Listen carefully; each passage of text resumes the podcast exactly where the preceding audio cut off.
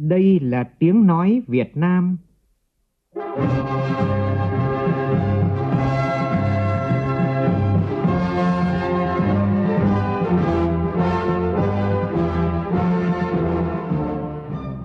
là tiếng nói Việt Nam, phát thanh từ Hà Nội, thủ đô nước Cộng hòa xã hội chủ nghĩa Việt Nam.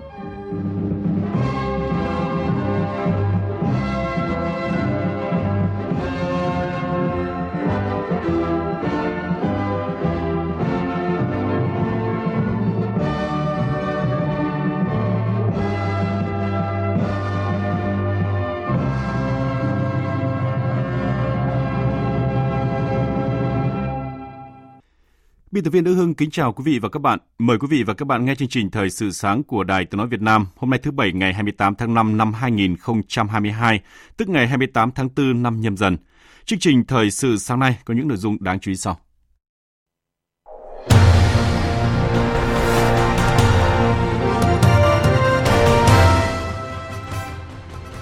An toàn khu 2 Hiệp Hòa, tỉnh Bắc Giang đón nhận bằng xếp hạng di tích quốc gia đặc biệt.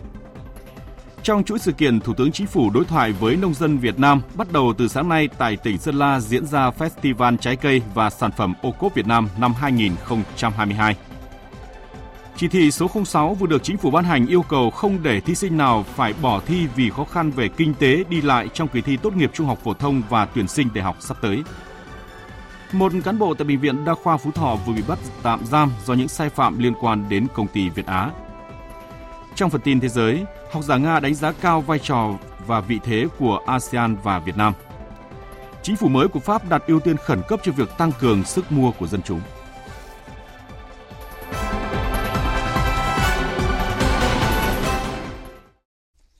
Bây giờ là nội dung chi tiết. Nhân dịp kỷ niệm 45 năm thiết lập quan hệ ngoại giao Việt Nam Tây Ban Nha 23 tháng 5 năm 1977, 23 tháng 5 năm 2022, ngày 27 tháng 5 năm 2022, Thủ tướng Chính phủ Phạm Minh Chính và Thủ tướng Vương quốc Tây Ban Nha Pedro Sanchez đã trao đổi thư mừng. Tối qua tại thị trấn Thắng, huyện Hiệp Hòa, Ủy ban nhân dân tỉnh Bắc Giang đón nhận bằng xếp hạng di tích quốc gia đặc biệt an toàn khu 2 Hiệp Hòa, bằng xếp hạng di tích quốc gia lưu điểm lưu niệm Bắc Hồ về thăm thôn Cẩm Xuyên, xã Xuân Cẩm, quyết định công nhận huyện Hiệp Hòa đạt chuẩn nông thôn mới và đón nhận huân chương lao động hạng nhất. Ủy viên Bộ Chính trị, Bí thư Trung Đảng, Tranh án Tòa án nhân dân tối cao Nguyễn Hòa Bình cùng lãnh đạo các bộ ngành địa phương và đông đảo nhân dân trên địa bàn tham dự. An toàn khu 2 là địa bàn chiến lược về vị trí địa lý và quân sự với thế trận lòng dân vô cùng vững chắc. Nơi đây đã diễn ra rất nhiều sự kiện lịch sử quan trọng gắn liền với tên tuổi các đồng chí lãnh đạo Đảng Trung ương, xứ ủy Bắc Kỳ như các đồng chí Trường Trinh, Hoàng Quốc Việt, Ngô Thế Sơn, Trương Công Lệnh, Lê Hoàng, Hà Thị Quế, Nguyễn Trọng Tỉnh, Lê Thanh Nghị. Cũng trên mảnh đất cách mạng Hiệp Hòa, ngay sau chiến thắng Điện Biên Phủ 1954 diễn ra một sự kiện đặc biệt, đó là ngày 8 tháng 2 năm 1955, thôn Cẩm Xuyên, xã Xuân Cẩm, vinh dự lớn được đón Bác Hồ về thăm, dự và nói chuyện tại hội nghị tổng kết cải cách ruộng đất đợt 2. Với ý nghĩa lịch sử to lớn, di tích an toàn khu 2 được Thủ tướng Chính phủ quyết định xếp hạng di tích quốc gia đặc biệt, địa điểm lưu niệm Bác Hồ về thăm thôn Cẩm Xuyên, xã Xuân Cẩm, được Bộ Văn hóa, Thể thao và Du lịch quyết định xếp hạng di tích quốc gia. Trong thời kỳ đổi mới của đất nước, bức tranh kinh tế xã hội của Hiệp Hòa ngày càng phát triển toàn diện, trong đó điểm sáng là phong trào xây dựng nông thôn mới. Huyện Hiệp Hòa được Chủ tịch nước tặng thưởng huân chương lao động hạng nhất, Thủ tướng Chính phủ quyết định công nhận huyện đạt chuẩn nông thôn mới. Bắt đầu từ sáng nay đến ngày 1 tháng 6, chuỗi sự kiện Thủ tướng Chính phủ đối thoại với nông dân Việt Nam, Festival Trái cây và Sản phẩm ô cốp Việt Nam năm 2022 sẽ chính thức diễn ra tại tỉnh Sơn La. Tin của phóng viên Lê Hạnh, thường trú khu vực Tây Bắc. Hội nghị Thủ tướng Chính phủ đối thoại với nông dân Việt Nam năm 2022 có chủ đề Tiếp sức, hỗ trợ nông dân, thực hiện chiến lược phát triển nông nghiệp nông thôn bền vững. Hội nghị sẽ diễn ra vào sáng ngày mai 29 tháng 5, trực tiếp tại tỉnh Sơn La, cùng 62 điểm cầu trên cả nước, trong đó có 300 nông dân tiêu biểu, đại diện cho 12 triệu hội viên nông dân cả nước dự đối thoại. Đây là diễn đàn quan trọng để đại diện nông dân, hợp tác xã nông nghiệp, doanh nghiệp, các tổ chức cá nhân, nhà khoa học hoạt động trên lĩnh vực nông nghiệp nông thôn trong cả nước trực tiếp phản ánh với chính phủ, thủ tướng chính phủ về những khó khăn vướng mắc trong việc triển khai thực hiện các nhiệm vụ về phát triển nông nghiệp, nông dân nông thôn. Trong 5 ngày, Festival Trái cây và Sản phẩm ô cốp Việt Nam năm 2022 sẽ diễn ra với nhiều hoạt động như triển lãm Con đường nông sản, nông sản Việt và sản phẩm ô cốp vươn ra thế giới, thành tựu phát triển nông nghiệp Việt Nam, Ngày hội hàng Việt tại Tây Bắc, không gian văn hóa ẩm thực Tây Bắc, thi tạo hình nghệ thuật từ hoa và trái cây, thi chế biến món ăn ngon từ trái cây, thi ảnh đẹp về trái cây, các tour du lịch trải nghiệm trên địa bàn tỉnh Sơn La.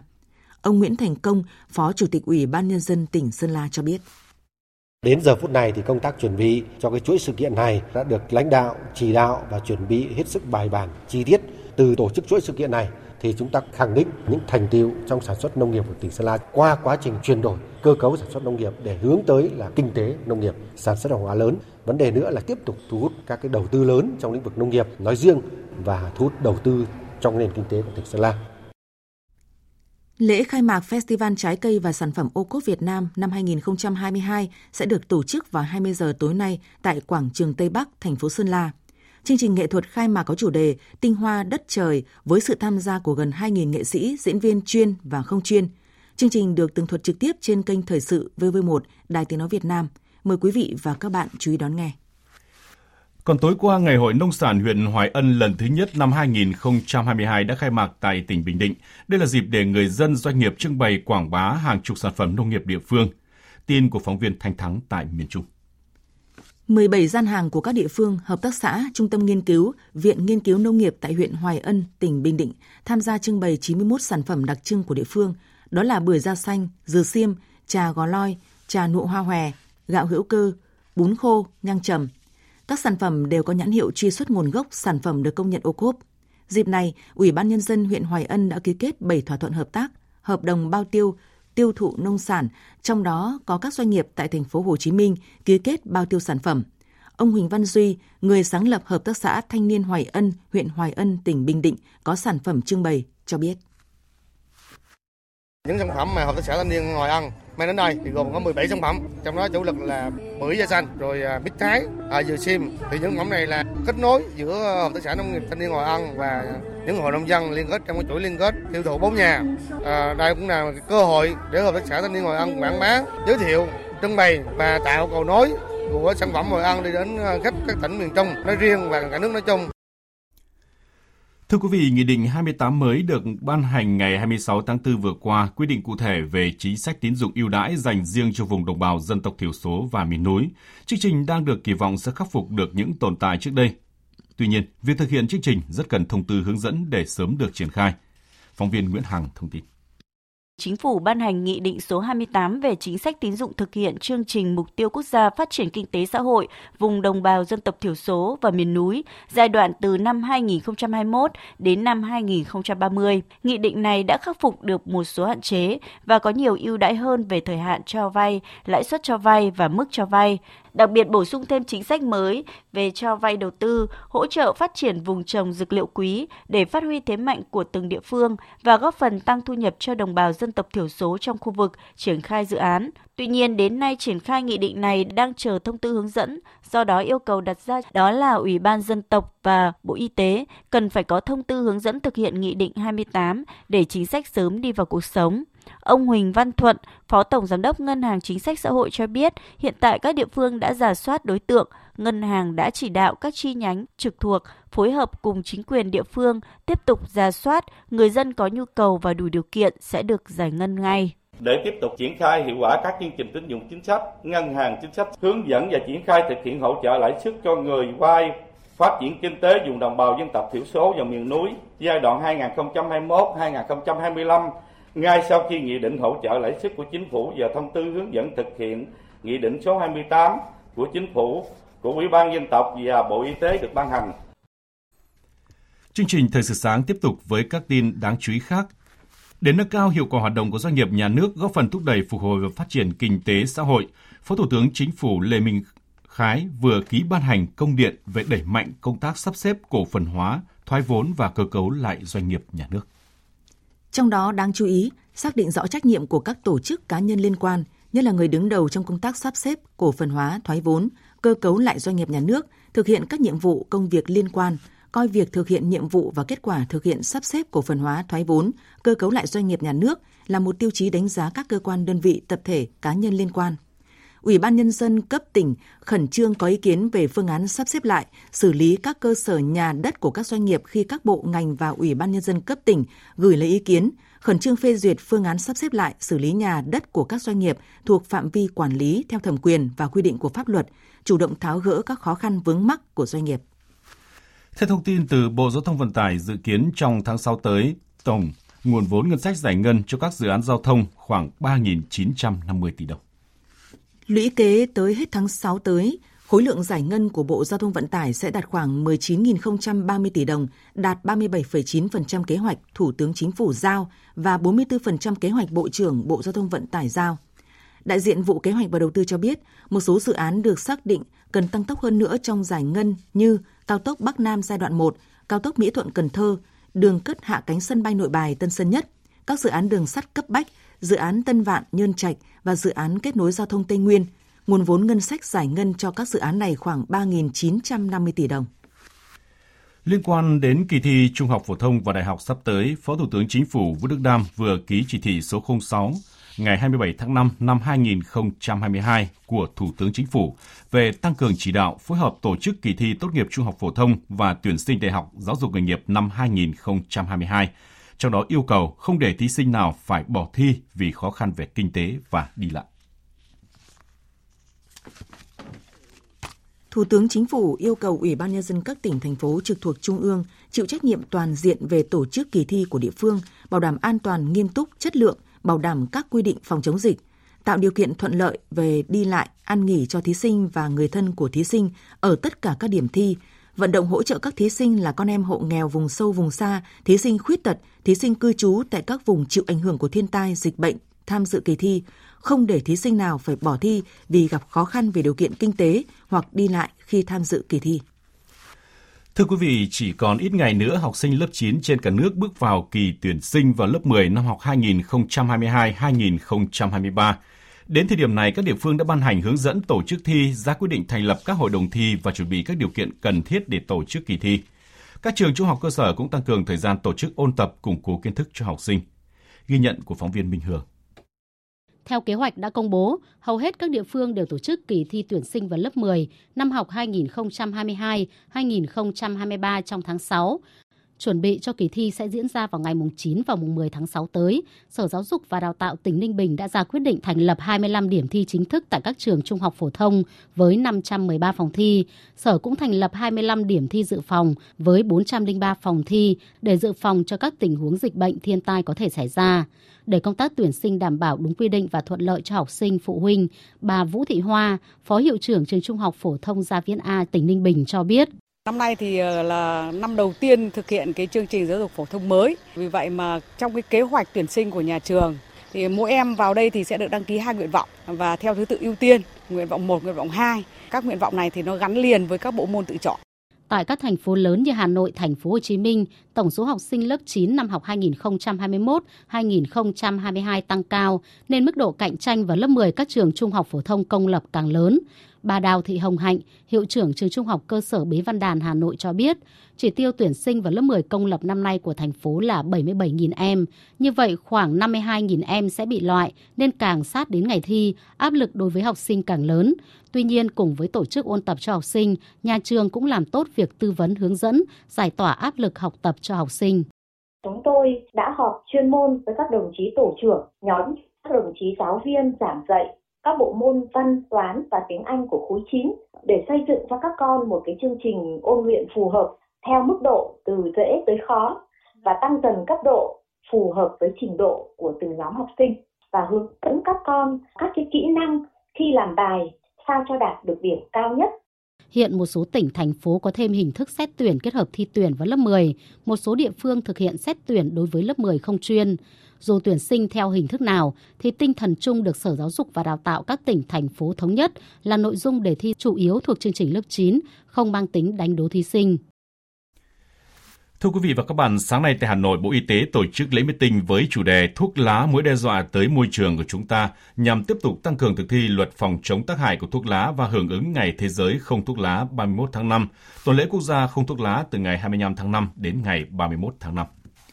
Hôm qua, tại Hội thảo khoa học chia sẻ kinh nghiệm về tư vấn điều trị nghiện thuốc lá được tổ chức tại Bệnh viện Bạch Mai, Tổ chức Y tế Thế giới WHO cho biết sử dụng thuốc lá là nguyên nhân gây ra hơn 8 triệu ca tử vong trên toàn cầu mỗi năm, trong đó hơn 7 triệu người tử vong do sử dụng thuốc lá trực tiếp và khoảng 1,2 triệu người tử vong do hút thuốc lá thụ động. Việt Nam mặc dù số người hút đã giảm, song hiện vẫn là một trong 15 quốc gia có tỷ lệ sử dụng thuốc lá cao trên thế giới và tỷ lệ nữ giới hút thuốc lá là 1,7%, tăng so với năm 2015 là 1,1%. Năm 2020, tỷ lệ hút thuốc lá điện tử tăng 18 lần so với năm 2015 và ở lứa tuổi rất trẻ. Theo Quỹ phòng chống tác hại của thuốc lá Bộ Y tế, Việt Nam là nước có mức thuế tiêu thụ đặc biệt đối với thuốc lá thấp gần nhất trong khu vực ASEAN và rất thấp so với các nước phát triển. Cảnh báo sức khỏe in trên bao bì sản phẩm thuốc lá đã được 5 năm nhưng chưa có sự thay đổi về hình ảnh và nội dung. Khả năng tiếp cận với các sản phẩm thuốc lá rất dễ dàng, thuốc lá được bán ở khắp mọi nơi. Liên quan đến sai phạm của công ty Việt Á, Phòng Cảnh sát Kinh tế Công an tỉnh Phú Thọ vừa quyết định khởi tố vụ án, khởi tố bị can và thực hiện lệnh bắt tạm giam ông Trần Gia Phú, trưởng đơn vị vi sinh, phó giám đốc trung tâm xét nghiệm thuộc Bệnh viện Đa khoa tỉnh Phú Thọ về tội lợi dụng chức vụ quyền hạn trong khi thi hành công vụ. Theo kết luận thanh tra trước đó, từ năm 2020-2021, Sở Y tế tỉnh Phú Thọ đã ký kết 8 hợp đồng mua sắm trang thiết bị, vật tư y tế, sinh phẩm, kit xét nghiệm, vaccine, thuốc phòng chống dịch COVID-19 với công ty Việt Á, tổng giá trị hơn 8,2 tỷ đồng. Ông Trần Gia Phú đã đề xuất ban giám đốc để ký hợp đồng mua bán với công ty Việt Á. Trong quá trình này, ông Phú đã 4 lần nhận tiền từ công ty Việt Á với số tiền hơn 2 tỷ đồng – Tính đến nay, cơ quan điều tra các cấp đã khởi tố hơn 40 người liên quan vụ công ty cổ phần công nghệ Việt Á nâng khống giá kit test xét nghiệm COVID-19. Đáng chú ý, theo lời khai của bị can Phan Quốc Việt, số tiền mà Tổng Giám đốc Việt Á đã chi hoa hồng cho các đối tác là gần 800 tỷ đồng.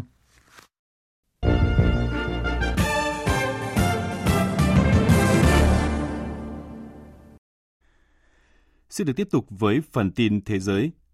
Nhân kỷ niệm 55 năm thành lập ASEAN 1967-2022, tại Trung tâm Nghiên cứu Việt Nam và ASEAN thuộc Viện Viễn Đông, Viện Hàn Lâm Khoa học Nga vừa diễn ra hội thảo quốc tế với chủ đề ASEAN trên đường hội nhập thành tựu khó khăn thách thức. Phóng viên Đặng Cường, thường trú tại Liên bang Nga đưa tin.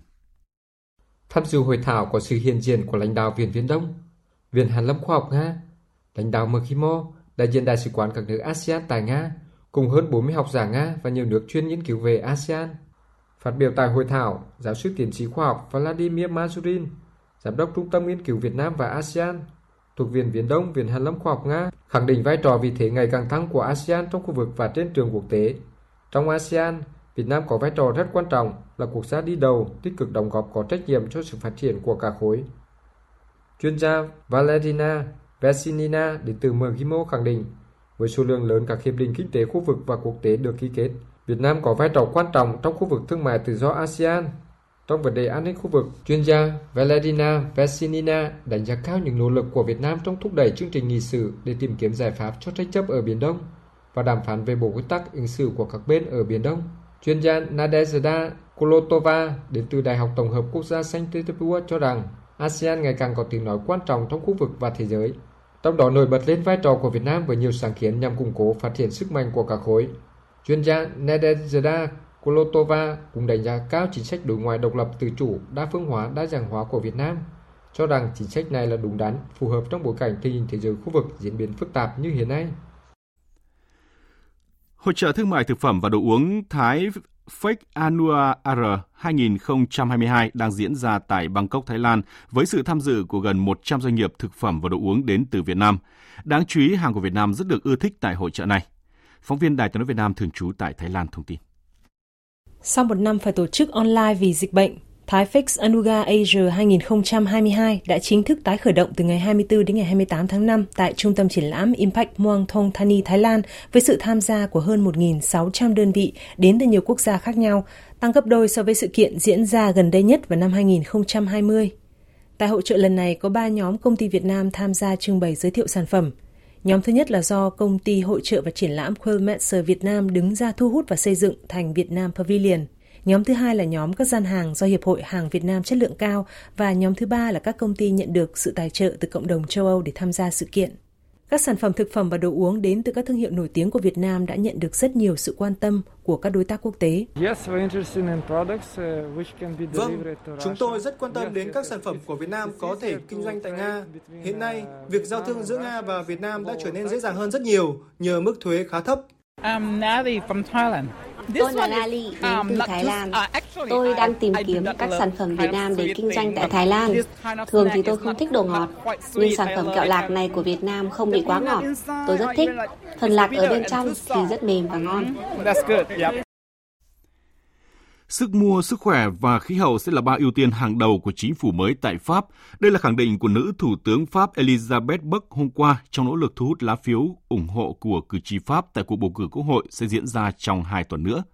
Mạnh Hà, phóng viên cơ quan thường trú Đài tiếng nói Việt Nam tại Pháp đưa tin.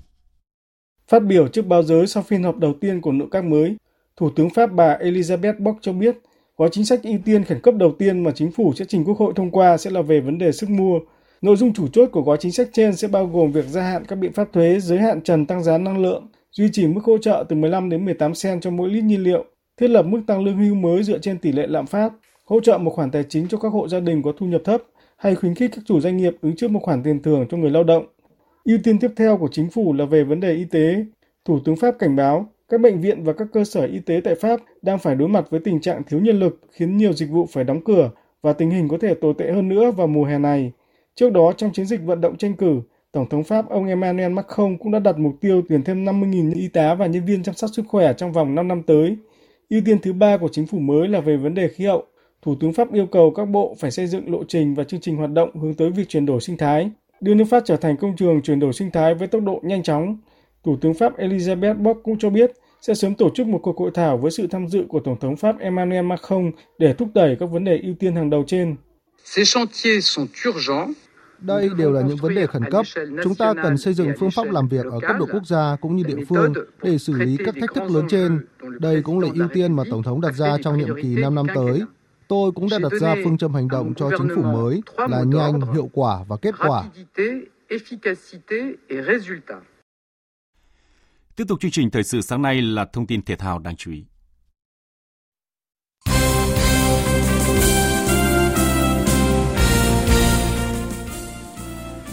Chiều qua, đội tuyển Việt Nam bước vào buổi tập thứ hai tại Trung tâm Đào tạo bóng đá trẻ Việt Nam. Sự có mặt của ba cầu thủ thi đấu ở SEA Games 31 cho U23 Việt Nam sau khi hết hạn nghỉ phép là Đỗ Hùng Dũng, Nguyễn Hoàng Đức và Nguyễn Tiến Linh giúp huấn luyện viên Park Hang-seo có đầy đủ lực lượng như danh sách hội quân để có thể tiến hành lắp ghép đội hình cho đội tuyển Việt Nam đấu tại Afghanistan.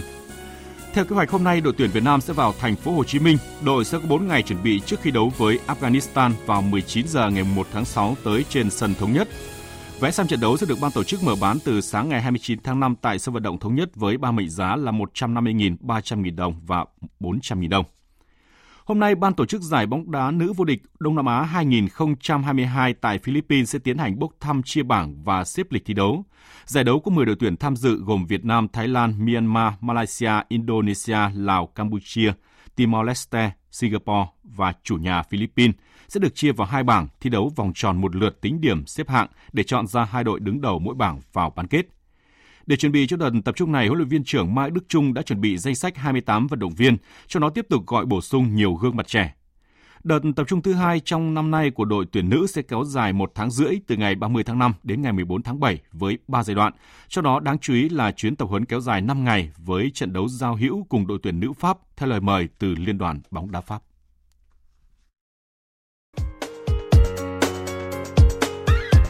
Dự báo thời tiết Thưa quý vị, có mưa rào và rông vài nơi, cục bộ có mưa vừa mưa to. Trong mưa rông có khả năng xảy ra lốc xét, mưa đá và gió giật mạnh là hình thái thời tiết phổ biến tại các tỉnh thành phố trên cả nước trong ngày hôm nay. Riêng các tỉnh Trung Bộ ban ngày có nắng nóng với nhiệt độ cao nhất từ 35 đến 37 độ. Bây giờ là thông tin thời tiết chi tiết các vùng trên cả nước trong ngày hôm nay. Phía Tây Bắc Bộ có mưa rào và rông vài nơi, cục bộ có mưa to, nhiệt độ từ 23 đến 33 độ. Phía Đông Bắc Bộ có mưa rào và rông vài nơi, riêng vùng núi có mưa rào và rông rải rác, cục bộ có mưa to, tập trung vào chiều tối và đêm. Nhiệt độ 24 đến 34 độ. Khu vực từ Thanh Hóa đến Thừa Thiên Huế, ngày nắng nóng, chiều tối và đêm có mưa rào và rông vài nơi, nhiệt độ 24 đến 37 độ. Khu vực từ Đà Nẵng đến Bình Thuận ngày nắng, phía Bắc có nắng nóng, chiều tối và đêm có mưa rào và rông rải rác, nhiệt độ 24 đến 36 độ. Tây Nguyên có mưa rào và rông vài nơi, cục bộ có mưa to, nhiệt độ 20 đến 30 độ. Nam Bộ có mưa rào và rông vài nơi, cục bộ có mưa to, nhiệt độ 23 đến 32 độ. Khu vực Hà Nội có mưa rào và rông vài nơi, ngày nắng gián đoạn, nhiệt độ 24 đến 34 độ. Dự báo thời tiết biển, vịnh Bắc Bộ, vùng biển từ Quảng Trị đến Quảng Ngãi có mưa rào và rông vài nơi, tầm nhìn xa trên 10 km, gió đông nam đến nam cấp 4, cấp 5. Vùng biển từ Bình Định đến Ninh Thuận, vùng biển từ Bình Thuận đến Cà Mau có mưa rào và rông vài nơi, tầm nhìn xa trên 10 km, gió Tây Nam đến Nam cấp 5, có lúc cấp 6, giật cấp 7, 8, biển động. Vùng biển từ Cà Mau đến Kiên Giang có mưa rào và rông rải rác. Trong mưa rông có khả năng xảy ra lốc xoáy và gió giật mạnh. Tầm nhìn xa trên 10 km, giảm xuống 4 đến 10 km trong mưa, gió Tây Nam cấp 5. Khu vực Bắc và giữa Biển Đông và khu vực quần đảo Hoàng Sa thuộc thành phố Đà Nẵng có mưa rào và rông vài nơi, tầm nhìn xa trên 10 km, gió Tây Nam đến Nam cấp 5. Khu vực Nam Biển Đông và khu vực quần đảo Trường Sa thuộc tỉnh Khánh Hòa và Vịnh Thái Lan có mưa rào và rông rải rác. Trong mưa rông có khả năng xảy ra lốc xoáy và gió giật mạnh. Tầm nhìn xa trên 10 km, giảm xuống 4 đến 10 km trong mưa, gió Tây Nam cấp 5, riêng vùng biển phía Tây có lúc cấp 6, giật cấp 7, 8, biển động. Quý vị và các bạn đang nghe chương trình Thời sự sáng của Đài Tiếng nói Việt Nam. Trước khi kết thúc chương trình, chúng tôi xin tóm lược một số tin chính vừa phát.